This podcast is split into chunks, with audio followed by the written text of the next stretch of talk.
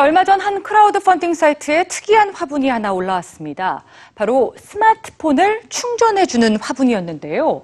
식물의 과합성을 이용해서 에너지를 만드는 이 기술이 처음 등장한 건 전기가 끊긴 한 마을에 빛을 비추기 위해서였는데요. 때론 밝은 빛을 비추고 또 때론 놀라운 영양을 공급하는 식물, 식물이 가진 힘을 뉴스지에서 만나보시죠. 어두운 밤, 한 아이가 밝은 빛 아래에서 공부를 하고 있습니다. 빛이 있다면 바느질도 식은 죽 먹기인데요. 이들을 밝혀준 빛의 정체, 다름 아닌 풀 한 폭이라면 믿어지시나요? 이곳은 페루 열대우림 지역의 작은 농촌 마을입니다. 전기 공급이 부족해서 아직도 대부분의 사람들이 램프나 양초로 어둠을 밝히는 곳이죠. 그래서 페루의 한 공과대학교 연구진은 이들을 위해 특별한 빛을 만들었습니다. 식물이 만드는 빛, 플랜트 램프를 개발한 거죠. 화분 안엔 오직 에너지 저장 장치뿐. 사실 식물이 광합성을 하는 동안 땅 속의 미생물도 활발하게 움직이면서 에너지를 만들어내는데요. 이 플랜트 램프는 에너지를 저장해 두었다가 빛으로 사용할 수 있게 한 겁니다. 태양이 있는 한 사람들은 계속해서 밝은 빛 아래에서 생활할 수 있게 되죠. 자연의 놀라운 힘은 여기에서 끝이 아닌데요. 여기 하나만 섭취해도 영양의 대부분을 충족할 수 있는 에너지 바가 있습니다.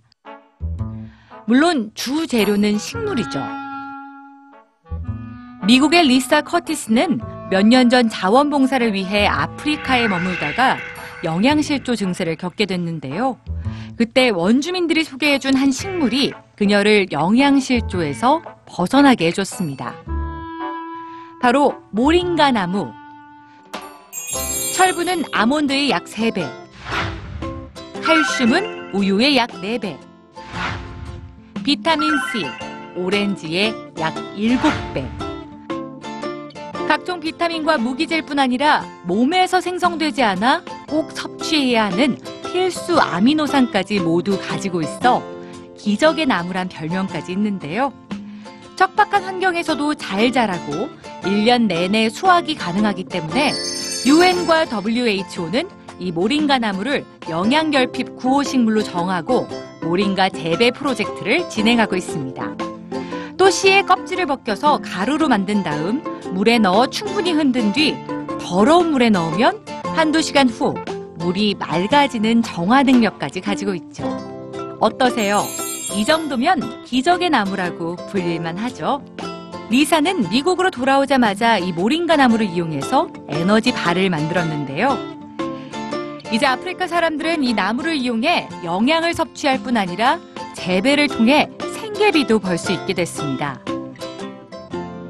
여리고 약하게만 느껴졌던 작은 식물들, 작지만 큰 힘으로 우리의 삶을 더 풍요롭게 만들어주고 있습니다.